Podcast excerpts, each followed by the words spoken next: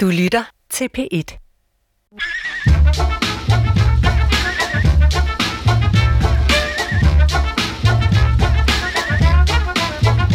Nogle gange skal man ikke længere væk end til sin egen navle for at forstå historiens gang. Tænk bare på de situationer, hvor du havde flere muligheder på hånden, men kun ét valg. Tænk, hvis du var skrevet blot et halvt minut tidligere fra den Guds jammerlige fest, hvor du endte med at møde dit livs kærlighed. Hvordan havde din tilværelse så set ud?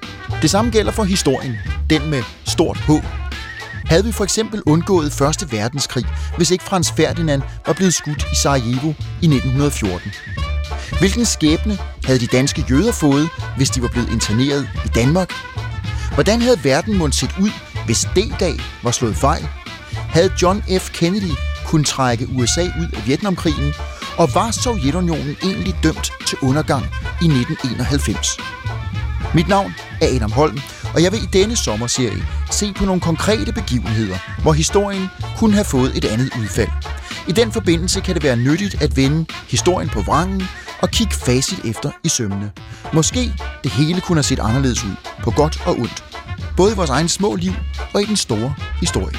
Velkommen til Hvad nu hvis? Og dermed også velkommen i studiet til Claus Bundgaard Christensen. Tak skal du have. Du er, ja, du ved selvfølgelig, hvem du er, men for en god ordens skyld må jeg hellere gøre opmærksom på, at du er lektor i historie ved Roskilde Universitet. Du er forfatter til en lang række bøger, også medforfatter til bøger om besættelsen, 2. verdenskrig. Øh, og så har du skrevet, og det er jo relevant i den her sammenhæng, hvor vi skal tale om 1. verdenskrig, du har skrevet den fabelagtige og meget roste bog, Danskere på Vestfronten 1914-1918, der udkom i 2009, og så er du anmelder ved Weekendavisen. Claus, jeg kunne godt tænke mig, når vi nu skal ind i, nogen vil kalde det et sumplandskab, kontrafaktisk historie. Vi skal altså i denne her øh, udsendelse i dag beskæftige os med, hvad der var sket, hvis Frans Ferdinand ikke var blevet skudt i 1914, havde vi så fået Første Verdenskrig. Og dengang jeg startede med at læse historie tilbage i 1990, der var det simpelthen et tabu. Det var et fyord at tale om kontrafaktisk historie. Det er mange år siden. Du underviser i historie, og du skriver, som jeg lige har resumeret, jo bøger om historie, og, og er vant til at tænke, øh, hvad skal vi sige, historisk metodisk. Hvordan har du det med det kontrafaktiske greb? Mm. Altså, jeg vil sige, det, jeg har det ret godt med det kontrafaktiske øh, greb, øh, fordi jeg mener, at det er faktisk meget svært at bedrive historie som videnskab, hvis du ikke stiller kontrafaktiske spørgsmål. Øh, det gør vi hele tiden. Øh, det er den måde, vi vurderer øh, øh, strukturer og begivenheder på. Og man kan sige sådan meget aktuelt i virkeligheden, lige præcis det her emne, som vi skal tale om i dag, hvad nu hvis, at øh, Princip ikke havde begået det attentat øh, i sommeren 1914, havde vi så fået en, en første verdenskrig, og hvad havde det betydet? Det spørgsmål, det stiller jeg, det kan vi måske vende tilbage til, det stiller jeg faktisk altid til mine studerende, når jeg øh, begynder at tale om den første verdenskrig. Fordi ved at tænke over det, så kan vi i virkeligheden øh, kan vi i virkeligheden tale os frem til og måske bedre forstå, hvor stor en indflydelse den første verdenskrig øh, har haft øh, på os. Og måske også forstå, hvad der egentlig lå af af strømninger på det tidspunkt, som, øh, som kan være svært at, svære at belyse, fordi vi, vi, vi kender jo facit. Vi siger, nå ja, men Gavrilo Princips øh, syv skud i Sarajevo 14. juni 19, øh, 28. juni var det, 1914, det var det, der udløste Første Verdenskrig. Og, og det vi skal ind på, det er, jamen var det skuddene, der udløste mm. Første Verdenskrig, mm. eller lå der nogle kræfter, mm. Mm. nogle øh, ja, strukturer, vi kan bruge mange ord på det, ja. som egentlig ville have betinget, at vi havde fået krig mm. øh, i et eller andet omfang. Mm. Det kommer vi til. Ja. Men, men Claus, det der med at, at stille sig spørgsmål om, hvad nu hvis, mm. det kender man jo, som jeg også prøver lige at foregribe i, øh, i den lille indledning. Ja. Det kender vi jo også fra vores private liv. Mm. Så jeg kan ikke lade være med at spørge dig. Øh, har du nogensinde overvejet, hvad du var blevet, hvis ikke du var, øh, var faldet i historiens gryde og var øh, blevet historieforfatter og underviser? Ja, altså det, det, det kan man jo sige. Altså hvis, hvis man ikke øh, havde måske haft en, en daglig gang på et skolebibliotek og hævet bøger ned og blevet mere og mere interesseret i historie, ikke? Øh, hvor, hvor man så endt? Det, øh, og, og det ved jeg jo ikke med sikkerhed, men, men, men, men jeg kan være sikker på, at tingene har set anderledes ud, øh, for mig i hvert fald. Ikke? Så det er klart, altså, der, altså på den måde har øh, tilfældigheder og handlinger hele tiden betydning for vores øh, fremtid, og nogen mere end andre selvfølgelig. Ikke? Men den kontrafaktiske tilgang som uanset om man måler den, øh, kan man sige, på sit eget lille liv eller øh, på et større plan, den gælder vel først og fremmest i forhold til nogle valg, man træffer som individ eller aktør, som vi nogle gange kalder historiens individer. Det, det er lidt sværere at overføre på strukturer. Ja, det er det. Altså, det men, men, men vi, kan ikke, vi, kan ikke, vi kan ikke se bort fra strukturerne. Øh, men, altså det, men det er klart, altså det, det, med den, den, kan vi sige, den, den øh, kontrafaktiske historie, den kontrafaktiske måde at tænke på, den ligger, den ligger i høj grad op til individers handlinger eller begivenheder, der var gået anderledes. Altså hvis et slag var ind på en anden måde, for eksempel, hvad så? Ikke? Altså, det, så, så det, det, er, det, det, er, det, er jo, det er jo typisk den måde, vi, sådan, vi bruger det på, i hvert fald øh, som øh, faghistorikere.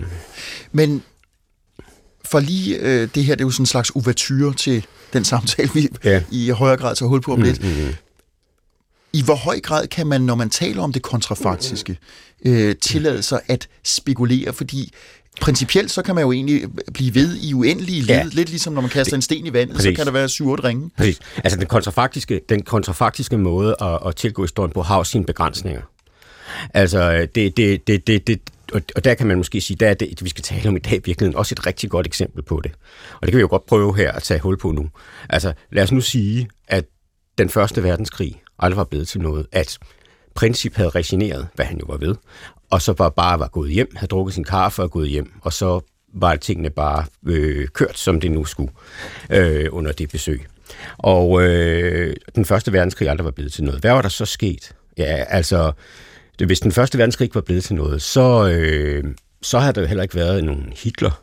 Altså, jo, det havde der nok, men han var måske blevet en nyttig samfundsborger, i stedet for at starte en verdenskrig at gå og, og, og bruge sin tid på usunde antisemitiske interesser, så var han måske blevet øh, dekoratør. Dekoratør, øh, eller sågar arkitekt, som han drømte Eller arkitekt måske. Øh, og, og, og altså, verden har set meget, meget anderledes ud. Ikke? Men, men vi kan ikke sige det med sikkerhed andet, end, end hvis vi går derud. Så skal man måske virkelig ikke spørge en faghistoriker, men lige skal også spørge en, en litterat eller en romanforfatter. Lige præcis, og det, det var den advarsel, jeg altid altid, de par gange i hvert fald, mm. jeg i løbet af mit historiestudie drøftede det kontrafaktiske med en underviser, så lød det, jamen altså, det er for science fiction forfattere mm. eller digtere, mm. så pas på med det. Men, men der, hvor det alligevel er sjovt at stille det spørgsmål, hvad nu hvis den første verdenskrig aldrig var blevet til noget? Hvis Princips øh, attentat var mislykkedes, øh, og der ikke var blevet nogen første verdenskrig? Det, det, det er også en god måde i virkeligheden at tænke over den første verdenskrig på, fordi det er en fuldstændig afgørende begivenhed øh, i, i, i det forrige århundrede. Det er en afgørende begivenhed for, hvem vi er i dag. For den ældre, den ældre simpelthen alt. Øh, altså, det bliver fuldstændig uoverskueligt at forestille sig, hvad der var sket, hvis den første verdenskrig havde været der. Det kan vi bare ikke sige noget sikkert om. Claus, du har, du har spændt 12 vilde heste for dit spand. Du vil der ud af, mm. og, og er allerede godt i gang, og det, det glæder mig, fordi vi skal jo selvfølgelig ind i de øh, spørgsmål, du der stiller og kredser om, men, øh, men vi gør det sådan øh, skridtvis. Ja. Så lad os lige på det faktuelle plan mm. tage lidt hul på mm. Gavrilo Princip. Han var en serbisk nationalist, ja. nogle gange kaldes han anarkist, som skød Frans Ferdinand i Sarajevo jeg har sagt datoen nu, 28. juni 1914.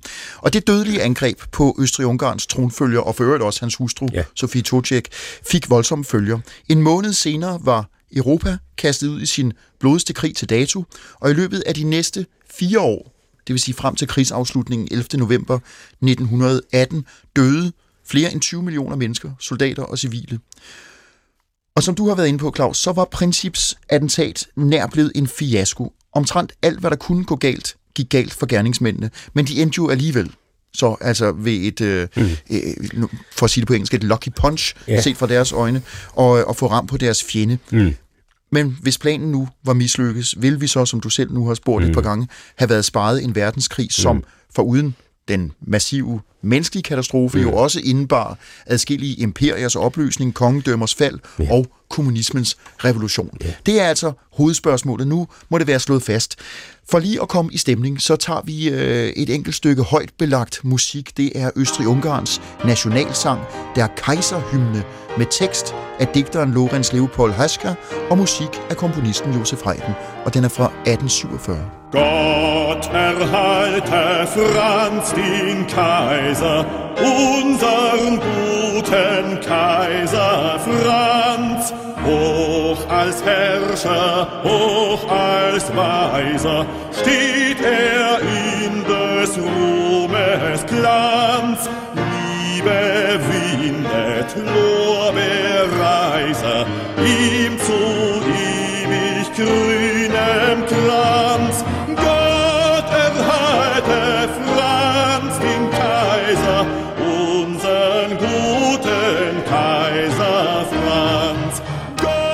pompøst lyder det. Men Claus Bundgaard, hvorfor skulle Frans Ferdinand, den østrig-ungarske tronfølger, dræbes? Jamen altså, det, øh, det, det, er, det var et udtryk i virkeligheden også for nogle af de strukturer, der var i, i spil i den her periode, nemlig sådan de stærke nationalistiske strømninger, øh, der, der, der prægede Europa øh, på det her tidspunkt. Og øh, der var en gruppe, en, en, en terrorgruppe, der kaldte sig øh, Den Sorte Hånd, øh, Øh, som, havde, øh, som havde serbiske rødder og havde øh, et, et ønske om et, et stort Serbien. De, øh, de, de planlagde det her øh, attentat, øh, fordi øh, under det her øh, besøg, for at, og, ja, for simpelthen i et håb om at, at, at genvinde et, øh, et, et, et territorium, som de gerne ville have tilbage til, til, til, til, til Serbien. Så det var simpelthen for at starte den her proces, øh, de, de gjorde, som de gjorde. Øh, og de havde jo planlagt øh, afskillige angreb der på ruten, for de kører i en, i en åben bil jo. Og, øh, øh, og, og de havde... Øh, der var, der var advarsler. Øh, ja, fordi det er jo egentlig historien om et bebudet attentat. Ja, det er det. det, er det. Altså, der var advarsler. Efterretningstjenesten, øh, den østrig-ungarske efterretningstjeneste, havde advaret imod det her. Man var klar over, at der formodentlig ville ske noget. Og det er jo egentlig ret vildt, når man ser på billeder fra den gang, at de kører simpelthen rundt i en, i, i en stor åben bil, og menneskemasserne er ret tæt på. Øh, så, så det hele, kan vi sige, sikkerhedsapparatet, det var ikke selv, altså det var ikke, det var måske ikke på så højt et niveau, som, som, som man ellers ville forvente, men det, havde, det var også nogle beslutninger, man gjorde fra kejserdømmens side, man ville ud til folket, man ville have en kontakt til folket. Ikke? Og Frans Ferdinand ville, og undskyld, jeg springer ind her, Claus, ja. men Frans Ferdinand ville, som jeg har læst det, også gerne netop signalerer over for befolkningen i Sarajevo, at øh, selvom at der var forlydende og måske endda offentligt kendte trusler, ja. så vil han ikke øh, øh, lade, sig, lade sig kue, han vil ikke øh, være fremtræde som en kujon, men tværtimod Nej. vise, at han var øh, mægtigst i riget omtrent. Præcis, ikke? Og, og, der, og der var øh, så, så de gennemfører det altså, og, øh, og der bliver et, øh, der er et mislykket øh, antab på ruten, øh, men, men der sker ikke noget med, med, med, med, med parret. Men det betyder jo, at de, de, de, de lægger ruten noget om, og øh, de kommer ned ad en sidegade. Og det her er jo sådan en af de, kan man sige, næsten mærkelige, nærmest bizarre øh, episoder i, i, i historien, at de så stopper. Øh, der, der, der er faktisk nogle problemer med bilen. Ja, og, og chaufføren, og chaufføren bekendt, er ikke stedkendt. Det er han ikke, øh, og, og det, det hele, det hele er hele, den, det, hele det sikkerhedsapparat, der er omkring øh, parret på det tidspunkt, det, det, de, bliver, de bliver virkelig udfordret, kan man sige. Øh, og, og, det, og der sker så det, at bilen stopper faktisk øh, næsten foran øh, det sted, den café, hvor, hvor Princip, øh, en af attentatmændene, opholder sig. Ja, og som jeg har læst det, du sagde det også lige, Claus, der mm. har været et forsøg tidligere på ruten ja. øh, på et attentat, som jo ja. øh, så er, er slået øh, grueligt fejl set fra attentatmændenes ja. synspunkt, og de spredes i forskellige retninger. Ja. Og Gavrilo Princip, altså ja, de en af dem, der løber... Ja, de, de har opgivet. De har, altså, opgivet. De, har, de, faktisk de har opgivet det. Altså, så de, så de, de, Princip står, øh, som er en ung mand, han er, er 19 år på det tidspunkt, mm. står slukkeøret og, øh, og mismodig. Ja. De har planlagt det her attentat, ja, ja, ja. og det er øh, løbet ud i sandet. Ja. Og hvem kommer så ved ja et tilfælde ja. lige ud for ham. Ja, og så nærmest stopper han.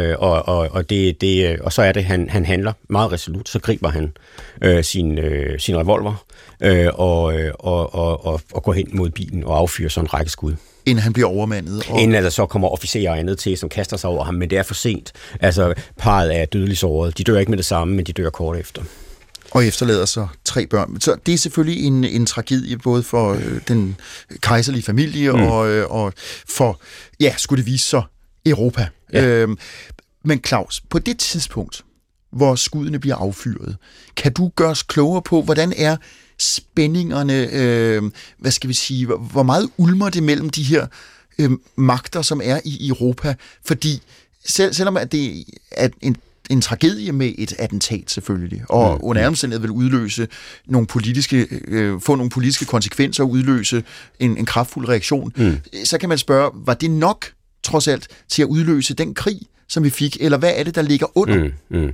Ja, og det, det der, det, så kan vi sige, at vi kommer det, til, til, til det kontrafaktiske, hvor det måske er mere i virkeligheden øh, frugtbart at diskutere det kontrafaktiske. Øh, fordi vi kan godt lære en hel masse om perioden ved at stille os det spørgsmål, hvad nu hvis Princip bare havde drukket en kop kaffe på den lokale café og var gået hjem. Men det gør han ikke. Men, men hvis det nu var sket, øh, hvad så? Og øh, fordi der er nemlig nogle strukturer i Europa, øh, men der er også nogle personer, der træffer nogle valg øh, øh, hvor, hvor, hvor tingene godt kunne være gået anderledes. Men hvis man tager strukturerne, kan man sige, at det, der præger Europa i den her periode, det er en stigende spændingsopbygning. Men det er ikke det, det er det er en det er det er nogle spændinger der kører på mange mange forskellige øh, planer. De er ikke kun politiske, de er også kulturelle. Det er også en angst for fremtiden og en fornemmelse af at kæmpe mod tiden for stormagterne. Øh, det kan jeg godt prøve at forklare, men, men det er et, man kan sige, en af strukturerne, det er selvfølgelig den blokpolitik, der bliver ført øh, med, med Tyskland, som havde en fornemmelse af at være klemt inde som stormagt mellem, mellem Frankrig på den ene side, med Rusland øh, på den anden, og så øh, den, den mægtige Royal Navy, øh, Storbritanniens flåde, der, der, der, havde verden, der, der bevægtede sig øh, verdenshavene. og, og der var en fornemmelse i, i, i, i, i Tyskland, i meget brede lag i det tyske samfund, også langt ind i middelklassen, om at Tyskland havde fortjent en plads i solen. Altså, at det, det, fordi det var en meget dynamisk øh, stormagt. Det økonomien gik godt. Øh, universit, det var nogle af de bedste universiteter i Europa. Øh, øh, de videnskabelige landvindinger, de, de bulrede frem. Øh, der var en, en, en, en vanvittig god øh, infrastruktur i Tyskland. Så det var virkelig en, en stormagt, der ville noget. De havde også en meget effektiv land her. og øh, så de havde sådan den der, der var sådan den der fornemmelse mange steder sådan i, i det tyske samfund om, at man ligesom var forklemt inde. Altså man havde jo ikke, man havde nogle kolonier, men slet ikke noget, der kunne tåle sammenligning med det. Ja, som, man, man havde nogle steder i Afrika. Netop, ja, man havde, man havde, Frank, man havde i, i Afrika, ja, men ikke i samme omfang, som man for eksempel med, med i, i det britiske imperie, slet ikke, altså, og heller ikke det franske i øvrigt. Så der var noget der, for eksempel også, som man ligesom følte sig snydt for. Øh, men så var der også frygten for at være klemt inde, øh, mellem stormagterne, hvis det, hvis det kom til en krig, og, og som man lavede krigsplaner for. Og de krigsplaner får sådan en betydning for, at tingene lige pludselig begynder at eskalere. Og Tyskland er, øh, hvad kan man sige, i en form for alliance med Østrig-Ungarn det, det, det store ja, altså der, altså dobbeltkejserdømme. Præcis. Altså der er, der er, det, der er dobbeltkejserdømmet Østrig-Ungarn, det her øh, sådan, ja, sådan multikulturelle rige, øh, med, med mange, mange forskellige sprog, øh, som er bundet sammen omkring det her kejserdømme. Øh, og så er det, er, det, er, det er Tysklands øh, nærmeste øh, og største allierede. Og så har man øh, Frankrig, der er, der er allieret med, med, med Rusland, og Rusland, som er øh, relativt øh, nære allieret også med serberne. Og så er der britterne, som, som princippet er mere neutrale. Øh, og med, som egentlig ikke er så påfaldende interesseret i, hvad der sker på kontinentet, men Nej. mere at sikre de, øh, de maritime øh, veje. Ja, altså det var det helt afgørende for britterne. Det var at have en stærk flåde og have, at kunne øh, be, be, beherske verdenshavene. altså den britiske her er jo heller ikke særlig stor i 1914. Jeg har en lille professionel her, et såkaldt ekspeditionskorps.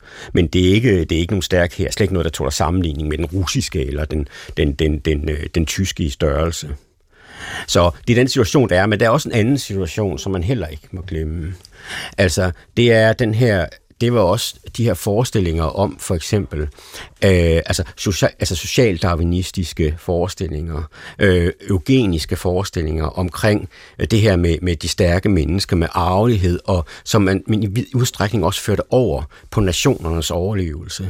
Altså, man vil kalde det sådan, måske sådan ret vulgær videnskab i dag, men det, det, men det blev betragtet... Øh, de var stærkt forankret dengang. Det var, det var dybt forankret øh, i samfundet, og forestilling om, at, at samfundet godt kunne visne væk, ikke? Altså nærmest efter sådan nogle darwinistiske principper. Men, men Claus, det, det er vanvittigt fascinerende, og selvfølgelig, når det er Første Verdenskrig, øh, det har du sikkert også erfaring for med mm. foredrag til danske, mm, ja. øh, i danske sammenhæng, også lidt kompliceret, fordi ja det er egentlig ikke en krig, vi har så tæt på, andet end hvis man har, har rødder i Sønderjylland. Ja, øh, så, så vi skal lige holde tungen øh, øh, i munden her, øh, eller holde tungen lige i munden, hedder det vist. Mm. Altså, Europa har på det tidspunkt i 1914, sommer 1914, mm. ikke oplevet krig stort Nej. set siden øh, den fransk-tyske krig Nej. i øh, Nej. 1870-71. Ja, og, og så har der jo også været noget med nogle slesvigske krige Ja. og sådan noget, ikke? Men- men vi har- og, vi har- og, vi har været men, men, det, men grundlæggende har du ret. Vi har været igennem en lang periode, som man kunne kalde La Belle Époque. Altså Ja, den, netop, smukke altså den tid. smukke tid, ikke? Og, og, og, og man skal jo huske på mange måder, at det gamle Europa, altså det Europa var på en eller anden måde i zenit på det her tidspunkt. Ikke? Altså, det var, det var, det var bare i, det, det, var, det var Europa, der var, øh, øh, der, der havde herredømmet stort set over, over øh, resten af verden, både økonomisk, men følte man også kulturelt og så videre. Og man havde underlagt sig enorme territorier i, i, i Asien og Afrika øh, og andre steder. Ja, hverken Kina eller USA var på det tidspunkt noget, man for alvor talte om. Det var, det var Europa, altså de europæiske storbyer. Det var det, der var, øh, der var, der var verdens centrum, og sådan følte europæerne også. Europæerne havde en enorm høj selvfølelse. Øh, og i den her smukke periode, eller La Belle Époque, som, som, som, som, som man kaldte det. Og øh, altså, så det var en, en, en, en Altså, men samtidig er det også en, en, en, en befolkning i Europa, de har ikke nogen krigserfaring. Altså reelt har de ikke. De har de her småkrige, du har nævnt, den fransk-tyske krig, og så 1864 for eksempel. Ikke? Altså, det gik jo rigtig skidt for Danmark, og vi mistede store landområder. Men, men altså målt i menneskeliv og, og, og, og ø, ø, økonomiske øde og kulturelle ødelæggelser, så var det trods alt ret begrænset. Altså, det, så, så der var, altså, man havde ikke den her, man havde ingen idé om, hvad en stor krig ville betyde, og hvad den ville resultere i. Men på det her tidspunkt, for du har jo meget fint skitseret de spændinger, der er, særligt set fra tysk, Ja. fra et tysk perspektiv, med en, øh, en følelse af at være indeklemt på et tidspunkt, hvor man er fremadstormende som, Ja. som nation. Og man skal måske også minde om, at, at den tyske nation er samlet relativt sent. Ja. Øh, så, så det er også en, Ja. en hvad skal vi sige, statskonstruktion Ja. med, øh, med, med meget store ambitioner. Ja. Men hvorfor er det lille bitte Serbien, Altså, jeg var lige ved at sige, og med al respekt for eventuelt serbiske lyttere, ja, en, øh, ja. en, en geografisk ubetydelighed i det store spil, som bliver anstødstenen til det, som altså bliver en massiv europæisk tragedie. Altså det har, øh, altså det, det man kan sige, det er, det, det, det, det kan godt være lidt svært at forstå, hvorfor en, en så relativ øh, øh, lille ting nede på Balkan kommer til at, at, at, at, at sætte de her voldsomme ringe, eller måske nærmere en tsunami, ind over Europa. Øh, men men det, har, det, har, det har igen noget at gøre med de strukturer, vi har talt om. Dels selvfølgelig den her meget stærke nationalisme, der var i, i de europæiske lande. Det er ikke kun noget, der var i Tyskland. Det kunne man også finde i Frankrig øh, og i Rusland for den sags skyld. Øh, og, og, og mange i Europa, skal man også huske på på det her tidspunkt, de, de ville også gerne en krig. Altså ikke, ikke, ikke som måske som, ikke, ikke som sådan en, en krig, som den, den udviklede sig, fordi det var de færreste, der havde fantasi til det. Men måske en, en, sådan en, en, en, en rask krig. Altså krige i 1800-tallet havde jo været korte. Altså det, det var noget, der var overstået relativt, øh, altså, relativt kort tid og på begrænsede områder. Og da krigen endelig bryder ud, der er der rigtig mange, der forestiller sig, at man er hjemme, i hvert fald ved juletid eller noget af den stil. Ikke? Øh, og øh, fordi sådan havde krig altid været. Men, og der var mange europæere, der synes, en rask, hurtig krig, det er måske egentlig en meget god idé. Sådan at få rystet posen lidt. Ikke? Og få, få trukket nogle streger på landkortet, og, sådan, og, og, og få sat tingene lidt på plads. Ikke? Altså, det var en, altså, det var sådan en, og det var, ikke noget, det var ikke noget særligt tysk fænomen. Det kunne man også finde andre steder. Men det, der så sker, det er, at Østrig-Ungarn spørger, altså Tyskland og Østrig-Ungarn, som vi allerede har været inde på, var jo nære allierede. Og det er Tyskland, der er den stærke.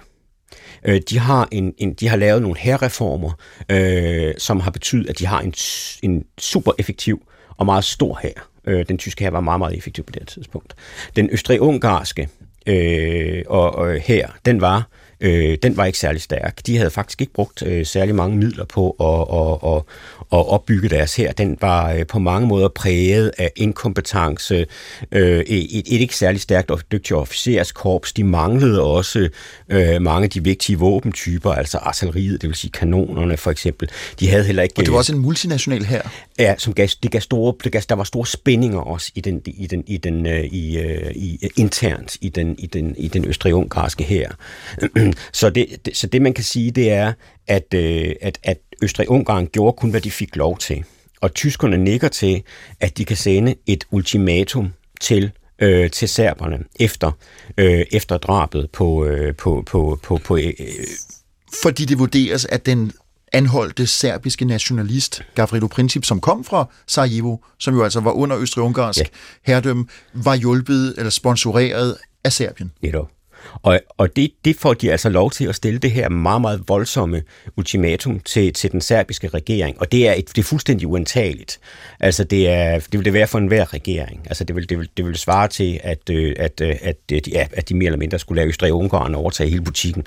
Øh, og, og det de så gør, det er, at serberne appellerer til deres gamle allierede Rusland. Øh, og øh, Rus, øh, Rusland har også en stærk her, og de har ligesom franskmændene også øvrigt oprustet øh, temmelig meget. Og øh, de, de, øh, de, de, de, øh, de, de hvad hedder det, støtter altså så op omkring øh, serbernes krav. Og det gør de øh, altså dels fordi der er nogle forbindelser mellem Serbien og Rusland, som er allieret, men de gør det i høj grad også, fordi de rigtig gerne vil sætte Østrig-Ungarne på plads.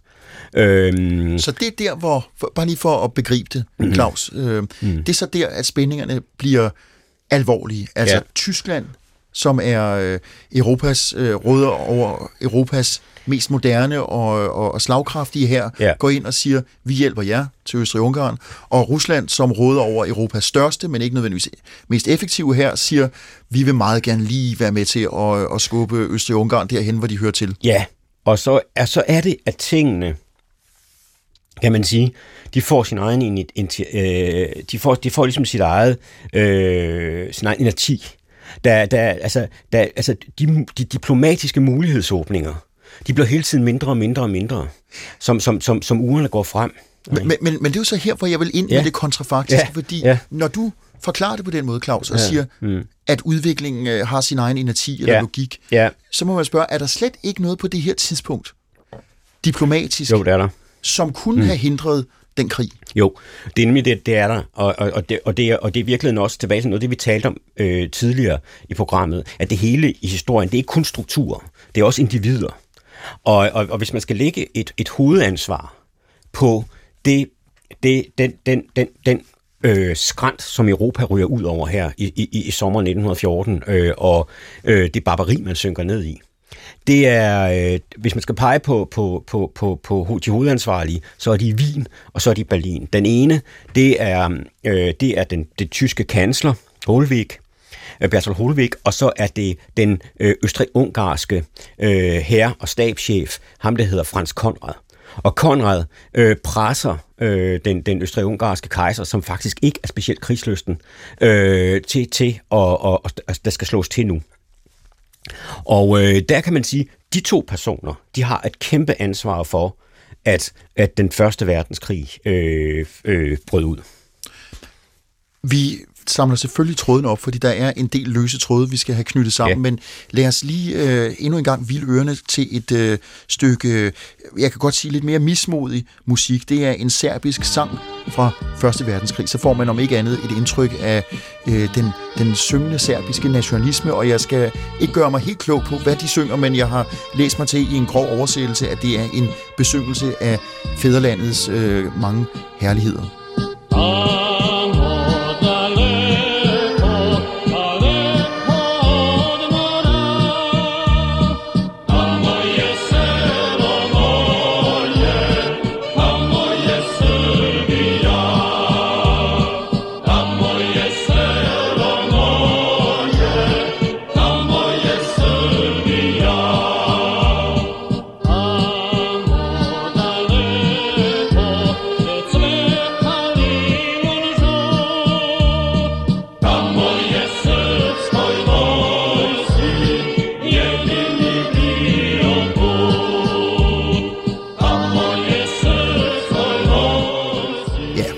Stemningsfuldt, og man kunne måske, hvis man lyttede efter, i hvert fald opfange, at det blev sunget Serbia. Claus Bundgaard Christensen er min gæst, skal jeg skynde mig at sige, historiker med stor indsigt i Første Verdenskrig, og vi endevender det øh, ret komplicerede, men også, synes vi, i hvert fald her i studiet, spændende spørgsmål. Hvad nu hvis Gavrilo Princip, den serbiske anarkist og nationalist, ikke havde skudt Frans Ferdinand, havde vi så fået Første Verdenskrig. Og du er godt i gang, Claus, med at forklare, at der er nogle spændinger på det tidspunkt, øh, lad os bare forenkle det og kalde det stormagtsspændinger, som betyder, mm. at øh, en eller anden grad af konflikt var kommet uanset øh, det her opsigtsvækkende attentat. Men vi er også inde på, at det ikke bare er strukturer. Altså, mm. det er ikke bare noget, der sker af sig selv. Der er nogle mennesker, som presser på ja. og har en interesse. Og du har nævnt øh, Holvæk, den, mm. den tyske kansler, og du har nævnt ja. Frans Konrad mm. i Østrig, ja. øh, den østriske stabschef. Stabschef, lige, lige præcis. Og de er især interesserede. Jeg har læst mig til, at Frans Ferdinand, lad os bare kalde ham det store offer, eller det første offer ja. i den her sammenhæng, øhm, den østrig-ungarske øh, kronprins, tronfølger, han var faktisk langt hen ad vejen modstander af nogen som helst form for militær udfordring af Rusland. Ja. Han advarede ved flere møder, også med Frans Konrad øh, i ja. 12 og 13, mm. mod at man fra Østrig-Ungarns ja. side provokerede Rusland. Ja. Og du siger også, at den, øh, den østrig-ungarske kejser var, var noget forbeholden. Ja. Hvorfor blev deres forbehold og advarsler siddet overhørige? Altså, det, det gør de, fordi at øh, blandt andet fordi kejseren han er under han, han, han er under et, et hårdt pres for sine generaler øh, og, og herrchefer. De vil have en krig. De vil gerne den her krig. De vil gerne give serberne, fordi alle havde forventet, at den østrig-ungarske hær, som jo sammenlignet med den serbiske var stor, øh, kunne øh, klapse serberne af ret hurtigt og lige få sat tingene på plads, inden den frygtede russiske hær på nogen måde kunne nå at mobiliseres, og så kunne man sandsynligvis lande det på diplomatisk vej derefter. Altså, der havde jo været, der havde været en del uro på Balkan. Der havde været Balkankrige øh, i, øh, i, i årene før i virkeligheden, så der var ikke noget nyt, at der var ballade dernede. Men det havde ikke, det havde ikke eskaleret til sådan en storbrand, som det, som det blev nu. Så det var det, man håbede på at sætte serberne på plads. Noget helt andet så, at, at, at, at den, den, den, den østrig-ungarske offensiv ind i Serbien gik fuldstændig, øh, ja, vi havde der briller, var jeg lige ved at sige, det gik rigtig, rigtig skidt. Serberne, de, de, øh, de øh, stod virkelig hårdt fra sig, og den østrig-ungarske her blev i den grad øh, øh, øh udfordret, havde meget, meget svært ved faktisk at, at, at slå serberne. Ja, så det der var På et tidspunkt går de oven i købet over i offensiven, altså det er, det er, det er serberne, altså, så det er en, en, en, en det, det gik ikke sådan, som, som Konrad havde forestillet sig det. Men, men det, der sker, det er simpelthen, at man skal forestille sig den her jo også meget, meget intense stemning, der har været, fordi det hele, tiden, det hele var jo også et stærkt tidspres. Ikke? At det er nu, vi skal slå til, og til sidst så giver han sig altså. Men han, selvom han siger, at vi har jo tabt alle de krige, vi har været i, øh, han siger sådan noget i den retning i hvert fald, så han var ikke, sådan, han var ikke glad for det. Han var også meget bange for russerne. Det var alle i øvrigt. Den østrig-ungarske kejser. Ja, altså fordi den, den russiske var meget stor, men, men, men, men, men altså den, det, det, det, det, øh, han bliver altså presset til det, og de gør det. Men Claus, du nævner et par fremtrædende, stærke individer med, med politisk indflydelse og magt, som presser på for at få den her krig, og der er ja. generalstabe til begge sider. Ja. Men, men er der ikke noget sted i den her fremadskridende proces, fordi du taler om, om et kort tidsspand, altså fra skuddene falder 28. juni ja. 1914 til øh, krigshandlingen går ja. i gang, der går ja. ret nøjagtigt 30 dage. Ja. Øh, så, så det er ikke noget øh, langt forløb. Er der ikke på et eller andet tidspunkt der, hvor vi nu vi, og det nu peger på, på dig som den professionelle udøvende historiker, kan sige, ja. jamen her havde der faktisk været en mulighed for at få afsporet det jo. her tog, der synes at køre frem mod afgrunden. Jo, det var der. Altså man kan sige, det, er jo, det, det, er ligesom, det var en kæde, og den kæde kunne godt være brudt flere gange. Altså, altså den, den, den tyske kansler kunne have, kunne have, kunne have trådt tilbage, altså, altså, altså, altså, altså have, have dæmpet kravene og så videre, og så kunne man godt have, have skabt en, en, en afspænding. Det kunne, det, kunne, det kunne godt være stoppet det var, ikke, det var ikke afgjort, at det ville ende i storkrig, da attentatet finder sted overhovedet. Heller ikke i ugerne efter. Det er faktisk først til, til, til, til, kan man sige, til sidst, at det er klart, at der ikke er nogen vej udenom.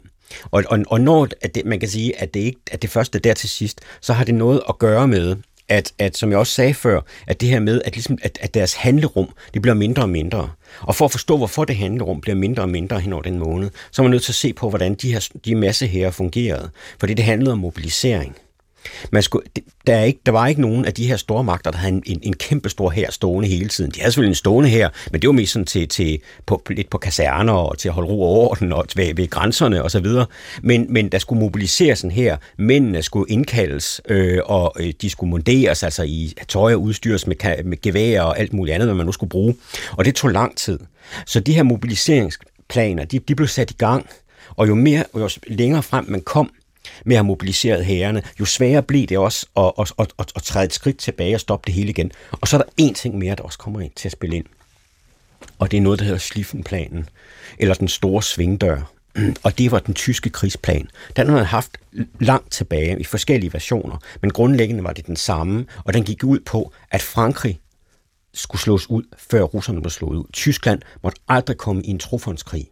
Og man kaldte det en stor svingdør, fordi man ville gå ligesom svinge ned gennem Frankrig, øh, og så blev det altså Belgien, og kom så også med, øh, og, så, øh, og så ville man slå den franske her sådan mere eller mindre ved at falde den i ryggen. Det var det, sådan groft sagt, Sliffenplanen gik ud på.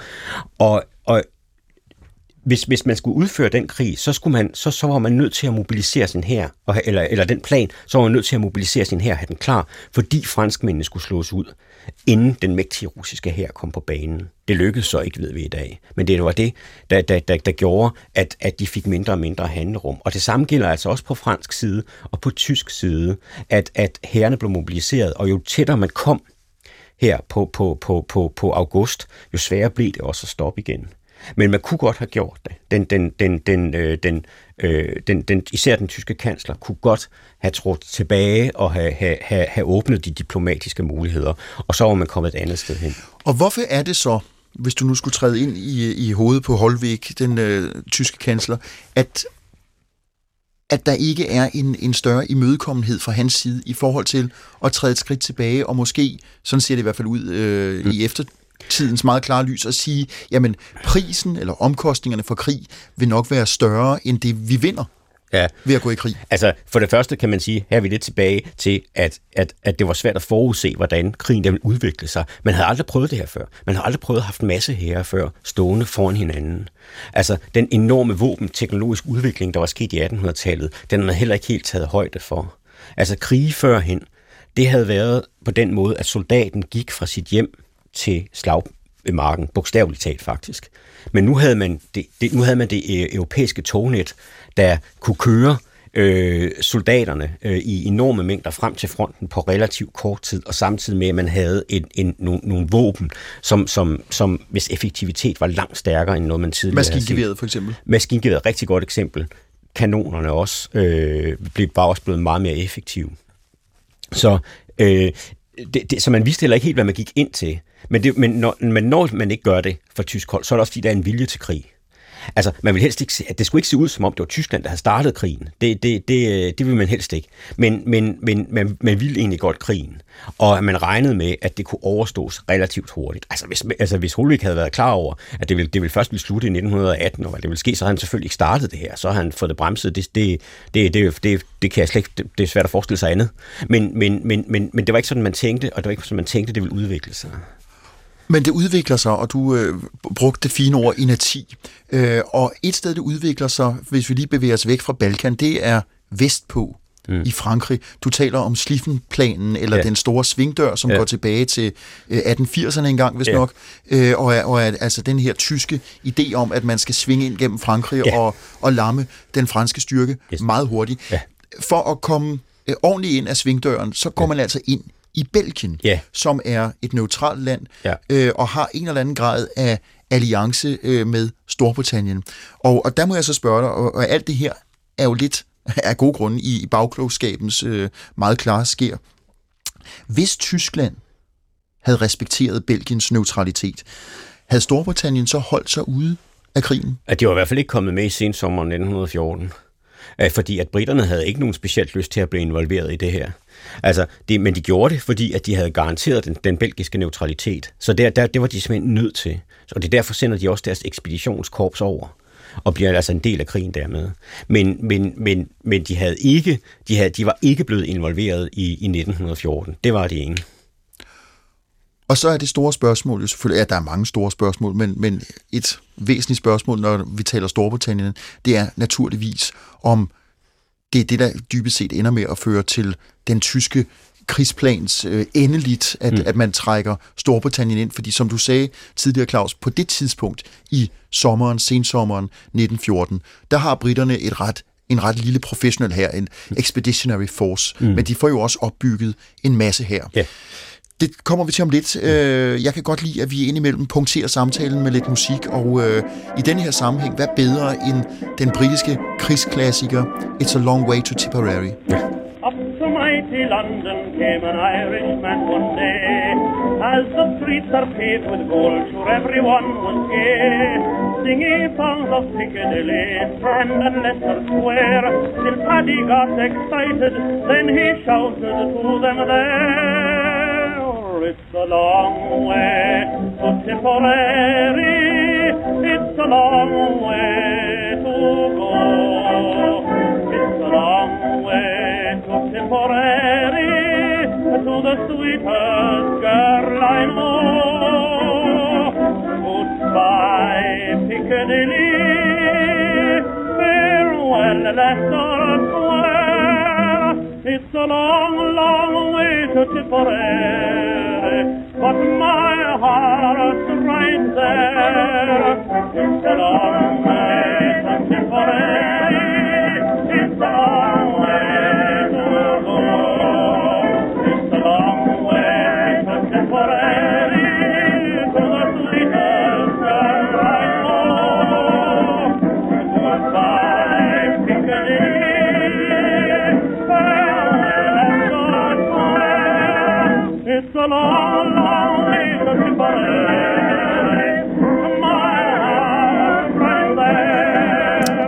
Her var det legendariske John McCormacks smukke tenor, Ja. og øh, jeg har engang læst mig til, selvom det sikkert er en, en form for romantisering, at britiske soldater, øh, skotske med, syngende og fløjtende gik til fronten, mens de øh, altså nynnede her til Ja, men det var en It's a meget populær sang. Tipperary. Øh, Ja.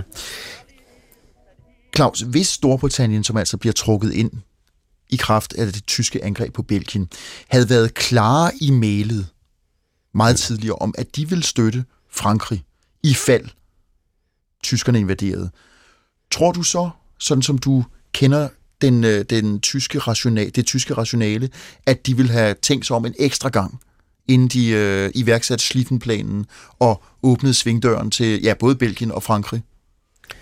Altså, det kan, det, kan man ikke, det, det, kan man, det kan man bestemt ikke afvise. Altså, vi er jo igen i det kontrafaktiske Det er vi jo, altså, og der er jo ikke nogen, der, der, er ikke nogen, der sådan ved det i virkeligheden med, med, med sikkerhed, hvad de ville have gjort. Altså, øh, der, der, der var en, en, en, en, en, kan man sige, en, en frygt måske for, ikke, ikke for, ikke for så meget for den britiske hær eller ekspeditionskorpset, fordi det var ikke så stort, og tyskerne var ret øh, selvsikre i forhold til, at det kunne man, det kunne man godt klare. Øh, men det var der jo med flåden, som, som stadigvæk var stærkere, øh, selvom man oprustede voldsomt øh, på det maritime område i Tyskland, så var det ikke, flåden ikke, endnu ikke så stærk som, som, som, øh, som, som, den, som, som den britiske. Øh, og øh, så, så man, kan, man kan nemt forestille sig, at man, havde, at man måske i højere grad havde været indstillet på trods alt at få det dæmpet via diplomatiske veje, frem for at, at, at gå ind gennem Belgien og, og starte en, en stor krig. Det kan, det, kan man, det kan man ikke afvise, og det er der også nogle historikere, der har peget på.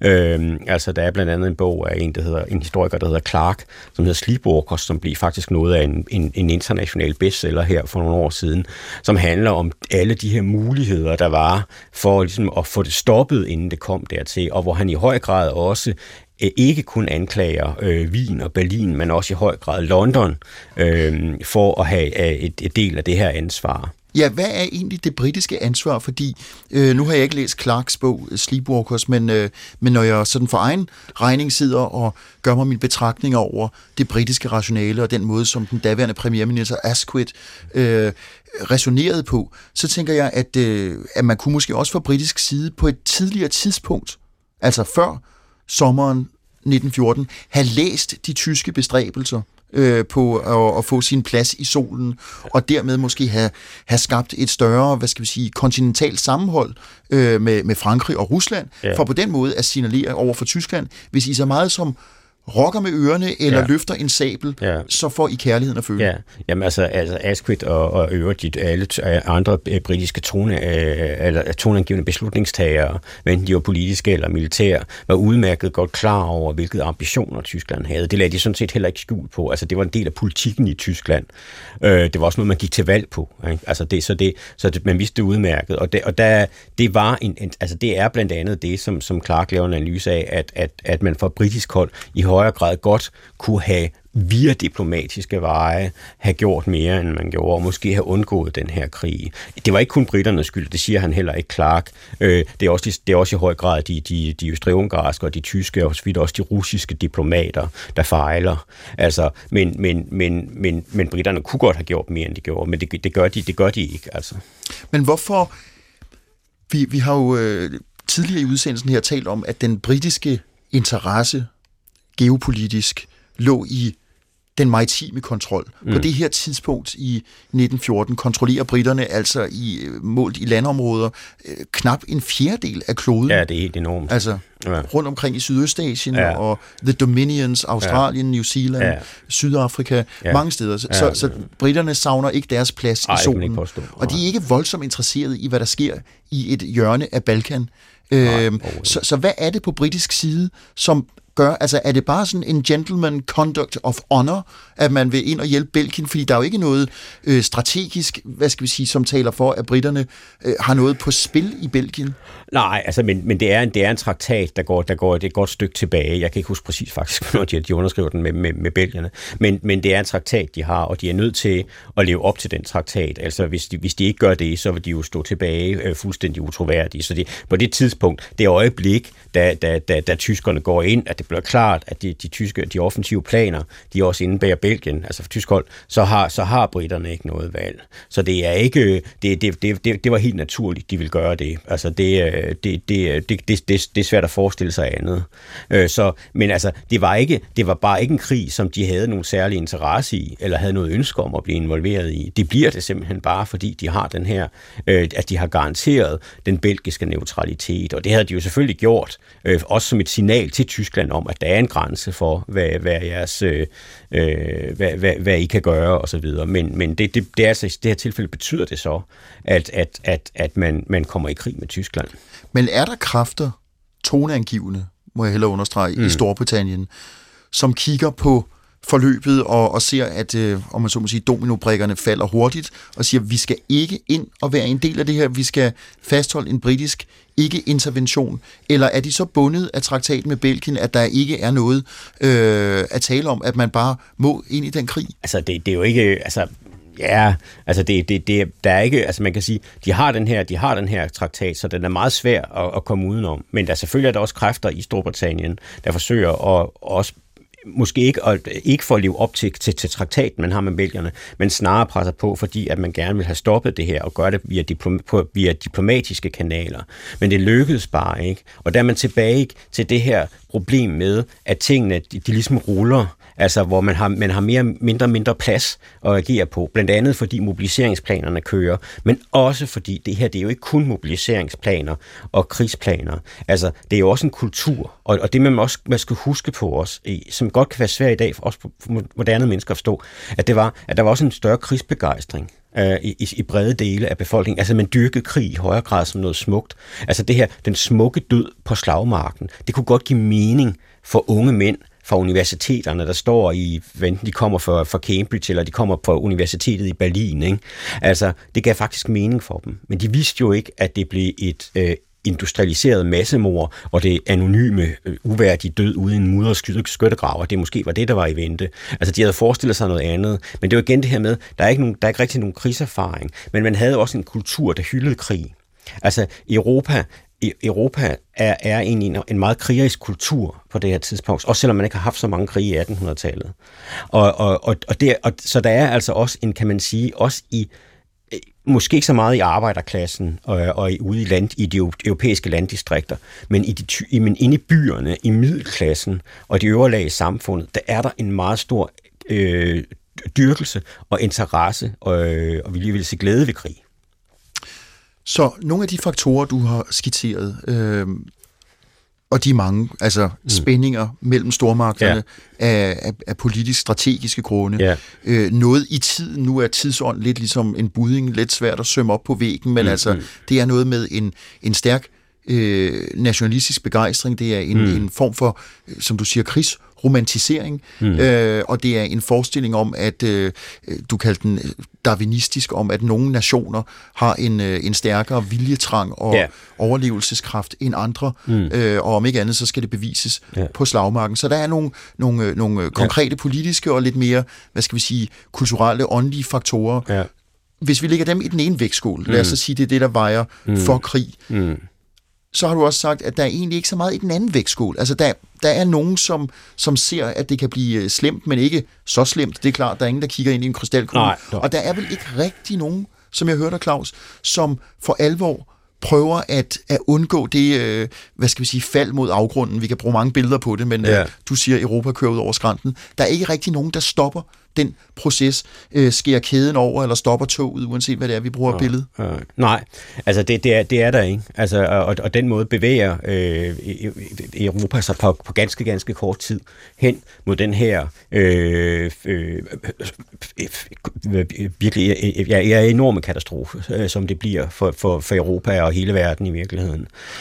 Så altså, der, der er ikke, altså kræfterne, der, der, der er der sted til at stoppe det, de er altså ikke, de er ikke, de er ikke så stærke som dem, som dem i den, øh, i den anden ende, vil jeg sige. Og dermed kan vi vel også, fordi nu at, øh, vi er ved at nærme os øh, øh, sådan indflyvningen, dermed kan vi vel også sige, at de skud, der faldt i Sarajevo, mm. der var det du princips attentat på Frans Ferdinand ja. og formentlig utilsigtet drab på Ferdinands Ja. Sofie, de udløste krigen, men de var ikke årsag til krigen. Nej, altså det, altså det lå der, det lå der ligesom øh, øh, og gæret i forvejen. Altså, og der var rigtig, rigtig mange mennesker i Europa, der overhovedet ikke var overrasket i 1914 over, at der kom en krig. Det var der mange, der havde forventet faktisk de sidste måske 10 år i hvert fald. Og Otto von Bismarck, den tyske kansler, havde så langt tilbage som hvis nok 1888, hvis ikke Ja. jeg husker galt, forudset, Ja. eller forudsagt, at den næste konflikt, der vil komme i Europa, vil ske på grund af en dumhed et sted på, Bel- øh, på Balkan. Ja, ja, det er jo ret fantastisk at tænke over. Men, men, men det, men, og, men, og, det, og det, fik, det fik han sådan set ret, kan man sige. Og det, og, det, og det var der rigtig, rigtig mange europæere, der også havde den her forestilling om, at der ville ske noget. Og der var også mange europæere, der synes, det var måske fornuftigt nok med en, med en krig. Og, øhm, og, og på den måde kan det være svært at altså, kan det, er det svært at forestille sig, at der ikke var kommet en konflikt i Europa på et eller andet tidspunkt. Det er jo ikke sikkert, det var sket i, i sensommeren 1914. Det kan være sket, det var sket i 15 eller 16. Øh, men men der, der var, det var formodentlig kommet. Om det havde eskaleret til, til en, en, en konflikt øh, og en krig, der får så stor betydning, altså som, hvor, som altså, gør, at 1900-tallet er det, er det blodigste. Det er på mange måder jo det, det, det værste periode i menneskehedens historie. Der er aldrig nogensinde så mange mennesker, der slået så mange andre mennesker ihjel som i 1900-tallet. Altså Europa, og det var europæerne, der var ansvar for de to st- helt store katastrofer. Ja, det, det, det er jo det, Claus, for det, altså virkelig her øh, som en, en form for, øh, ja, det er ikke en konklusion, men man, det er jo fascinerende at tænke på, hvis nu ikke ja. Første Verdenskrig var kommet, og i hvert fald ikke i den øh, skala, Ja. havde vi så fået en anden verdenskrig. Du nævnte selv, havde Hitler Ja. øh, fået muligheden for så at blive den øh, diktatoriske skikkelse, han blev, og med Ja. den ulykke, Ja. han kastede over Europa, øh, og uden Hitler Ja. havde vi så fået et, øh, et, et Israel, havde vi fået et EU, præcis en kold krig. En altså, kold krig. Det, det, altså det er, og, og, og der kan man sige, der kan man sige, der, der kan det godt være svært i virkeligheden at bruge det kontrafaktiske, ikke? fordi det, så kan udviklingen være gået i alle mulige retninger. Men altså det vi kan sige her helt sikkert, det er bare, at verden den har set meget, meget anderledes ud i dag. Altså også for lille Danmark. Altså det er jo ikke sikkert, Sønderjylland var, var, var dansk område i dag. For eksempel, bare for at nævne en, en, en, en, en ting. Altså, det, det, det, men men, men det, er, det er så, kan man sige, hvis man begynder at tænke på den måde, så forplanter det sig så meget ringende ud, at det bliver uoverskueligt. Altså, og det er i virkeligheden her, måske, altså, hvis jeg som faghistoriker kommer til kort, og jeg vil sige, am, ja, nu tror jeg, at vi skal overlade stafetten til en, en skønlitterær romanforfatter, ikke? Som, som kan, altså fordi det, det, det, der, er ikke, der er ikke nogen, der kan svare på det med sikkerhed, hvordan det hele havde set ud. Det er meget interessant. Øh, Gavrilo Princip blev jo ikke henrettet, fordi han var for ung. Så mm. han blev sendt i fængsel, og ja. i fængsel blev han jo mange gange spurgt om, om, øh, om sine, øh, sine motiver for at gøre, hvad han gjorde, mm. og om ikke han følte anger. Det var så, da krigen var i gang. Ja. Så han, øh, nej, han følte ingen skyld i det her, fordi øh, Tyskland ville have startet krigen, uanset hvad. Ja. Så man kan sige, selv Gavrilo Princip Ja. tænkte jo på en måde lidt kontrafaktisk. Ja, det gjorde han, og, og, og på en måde kan- øh, vil jeg også sige, at han, han, han, han også har haft øh, havde ret. Altså, det, øh, det, der, det var, der var sket noget alligevel. Der var, der var givetvis kommet en stormagtskonflikt øh, i Europa øh, på et eller andet tidspunkt, men det kan godt være, at man kunne have udskudt det nogle år. Claus Bundgaard Christensen, historiker, lektor ved Roskilde Universitet. Tusind tak, fordi du var med. Ja, tak. Ja, som vi lige hørte, Første Verdenskrig var altså dømt til at finde sted før eller siden. Vi springer frem til 2. verdenskrig. For hvad nu hvis de danske jøder var blevet interneret af danske myndigheder i stedet for af tyskerne? Planerne lå faktisk klar. Det skal vi tale om næste gang i Hvad nu hvis? Teknikken og øh, den redaktionelle sparring blev varetaget af min kollega, journalist Mathias Bundgaard. Sommerseriens redaktør er Ida Holten Ebbesen. Mit navn er Adam Holm.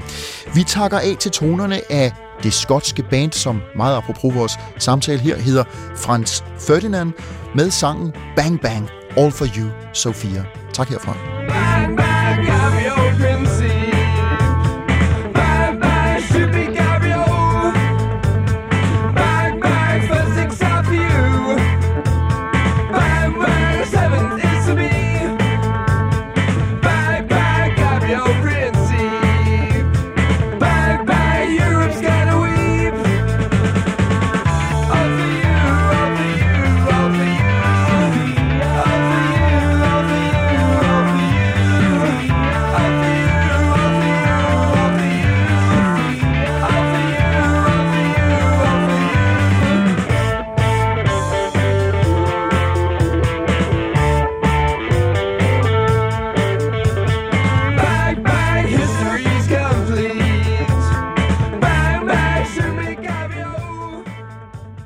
Du kan høre flere P1-podcasts i DR's radio-app. Det giver mening.